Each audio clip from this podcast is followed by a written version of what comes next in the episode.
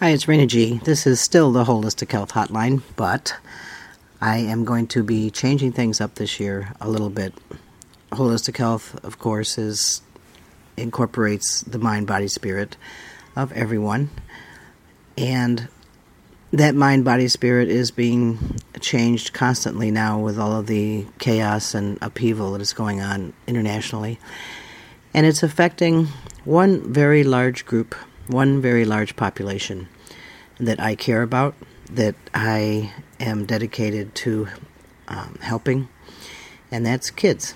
Most of you know that I've brought up 11 kids, um, not all mine. They've all done very well. They've all gone through the school systems in the United States in different areas, different demographic areas. Some of them had issues with some of the schools. I had issues with some of the schools. This was quite a while ago. Um, those issues have turned into new issues, and curriculums have changed, ideas have changed, but mostly our culture has changed. Because of the economy, because of changes in technology, in peer pressure, in influence centers for children, whether they're five years old, two years old, or 20, doesn't matter things have changed. When I was growing up, we had, uh, you know, kindergarten and first grade, we had our homeroom teacher, which we stayed with, except for certain classes like art and music and phys ed. As we got older, we still had homeroom teachers. They're called homeroom teachers for a reason. You were supposed to feel like you were at home when you arrived at school. And many kids back when I was young felt that way. We felt that we had the same rules in school that we had at home. In other words, um, maybe my home was a little more strict, but we, I think, in my family, really believed in children should be seen and not heard, shouldn't touch anything, etc. But the main part of our um, uh, how my parents raised me anyway was respect your elders, know when to speak and when not to, know how to speak to your teachers um, and your parents and anyone else who was older than you. Respect property, respect the flag, respect the nation, things like that. And things have changed. We didn't have television a lot. We did have some when I was young. I mean, I watched Superman and the Ed Sullivan Show, and if I stayed up too late when I wasn't supposed to, and my mother was ironing, there was always wrestling. We could watch that. Um, but things over the years have changed drastically. Where our main centers of influence were home, school, church, peers, and then maybe television. As I got out of college and the Marines and everything else, those had changed to being school, peers, television, home, church. Um, and as time went on, when I got older and my kids were growing up and getting older, it became more television media, school, peers, home, and church. And nowadays, it's mostly media. We um, we have kids who know much more about media than we ever did. Rather than connecting on the playgrounds or uh, in phys ed classes or during recess or connecting after school playing games or or just even just walking together riding bikes or whatever kids today are connected through iPhones and text messages emails and um, Instagrams and cable modems on the computer. They do a lot of their learning by using the computer, which of course we never had. They therefore look at teachers as external to their whole learning environment. And teachers who are getting out of college as teachers, and even those who now have 10 or more years under their belt, are also a little disconnected. They've learned everything they want to learn about the teaching profession, but nobody teaches them how to manage a classroom full of children regardless of what age they are, so that they can teach what they want to teach and have time to do that. Because the great myth is that every child who leaves for the first day of school knows exactly how to behave when they're in school. And because they don't, as time goes on and they progress through the grades, they can be in fifth grade or eighth grade or a senior in high school, and they still don't know how to behave and learn in school. So I have taken on a new occupation, which I will be doing basically full time. But for me, a full time occupation is usually one of 10. I'm still writing. I have several books out now um, that are on audio, so you can get them off iTunes and Amazon. I have uh, finished two books last year, started a sequel this year, and done a couple of ebooks that are out there. So I'm still writing. I'm still doing holistic health consulting for many, but on a um, semi retired basis. I don't do full consultations anymore.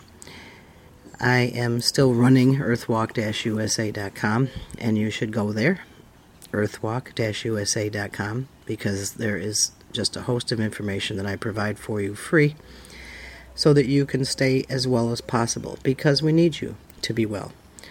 We need our kids to be well.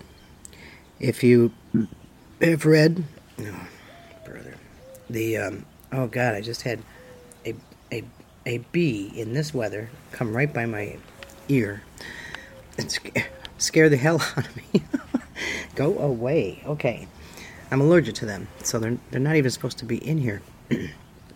For those of you who don't know or remember, I I work in a uh, 35 by 22 outside office that's screened in and it is Fat Tuesday today, so everybody's out Mardi Grasing and and parading, etc.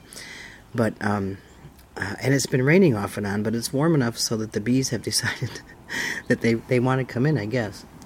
Okay, so back to what I was saying. Um, I'm going to be changing this a little bit because I believe that our schools are in trouble, our teachers are in trouble, and our kids are in trouble. And whatever we can do to change that, and change it for the better is um, is kind of our duty as adults. It's our duty as parents, as educators, as um, people who care.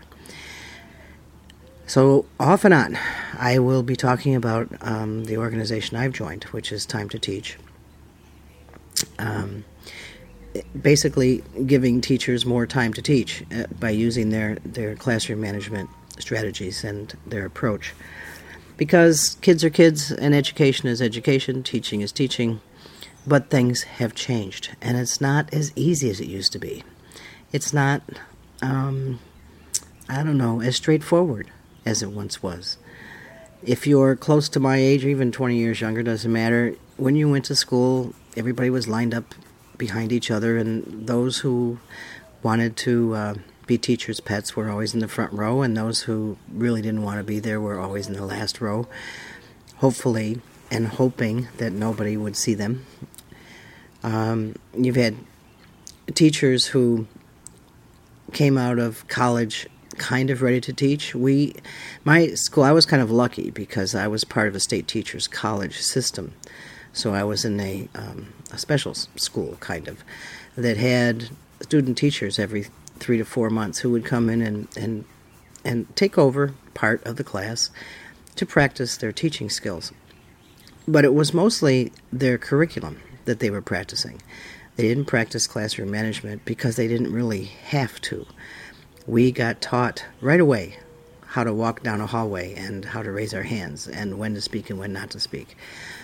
As times progressed, of course, um, some of us, and I'm not saying me, but some of us would get into trouble and end up at the principal's office or the vice principal's office or somewhere where we would be in detention, punished for how we were behaving. That wasn't always and still isn't the best way to treat problem behavior, but that's what we did in those days. And parents expected it. And they also would react in a positive way to that because they knew that they had taught their children how to be in school, how to be students. They were socialized that way by their families, by their parents, by their grandparents, and, and extended families. And you knew as a child that if you did something and you had to go to the principal's office, that that was only the first step Because when you got home and your parents knew that you had been to the principal's office for any reason, you were in more trouble there than you ever thought you'd be in in school. And so there was a fear component to behaving at school and doing what you were supposed to do and, and, and not really getting anybody upset because you, you really didn't want to go home to mom or dad. Um, those days, of course, you you had parents who who uh, punished you. I mean, they, they might even smack you. Um, things have changed. A lot of things have changed. We have uh, tripled our population since I was very young, and that has increased the demand on teachers um, increased the sizes of schools, and changed the curriculums broadly. Uh, and then, because of classroom management problems, we have a lot of teachers who suffer burnout within the first five years. It used to be we had teachers that were 90 years old and they had been teaching forever.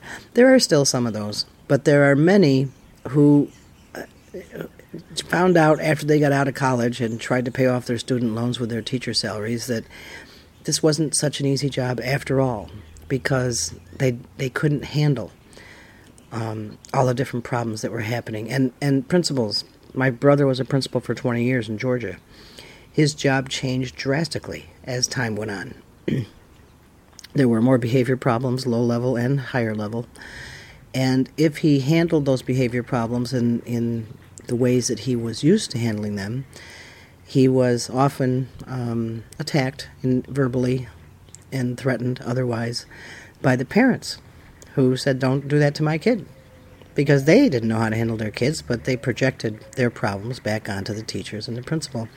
He lasted for 20 years, um, but, but had to retire early because he couldn't handle it anymore. When I presented to him what I've learned through Time to Teach, uh, he wishes that he was still in his school and could implement it because he knows that the components, the five components of Time to Teach, and the way we help teachers implement those components would have changed everything in the two schools that he was a principal at. And, uh, and that's important to know because he's, he's uh, my, my brother's a former Marine just like I am. And not an easygoing guy, but a nice guy. He was a principal after all. He had to be, you know, a little firm, and uh, he was voted principal of the year several times. So he did his job well, but actually had to leave early because he couldn't do his job well anymore under the circumstances. If he had seen this program and known about it and had it implemented uh, just six months even before he left, he probably, he has told me, would not have left. He'd still be there and he'd be happy in what he was doing. So I'm going to change the format. I will be um, talking on a lot of different things as usual, and if some particular subject comes up and needs that attention, I will give it. But I will be incorporating time to teach ideas here and there, and and talking about education a lot and really, really talking about kids a lot. Many of you know that I have traveled the country over the last year for free doing sessions with kids from the ages of 15 to 23. Um, many of them in circles, many of them using Native American perspectives, many of them um, suicidal, but all of them in some kind of trouble whether they were having trouble at school or relationships at home or with each other, with themselves, or all of it, they were in trouble. And um, I didn't lose any of them. They're all still out there, and they're they're going forward. They're um, stronger.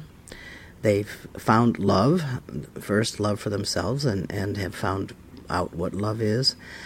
Um, they look at the world a little differently now. They see each other differently. They come from a different perspective and, uh, you know, I'm pretty proud of most of them. Some of them are slipping because their parents are slipping, and that's expected.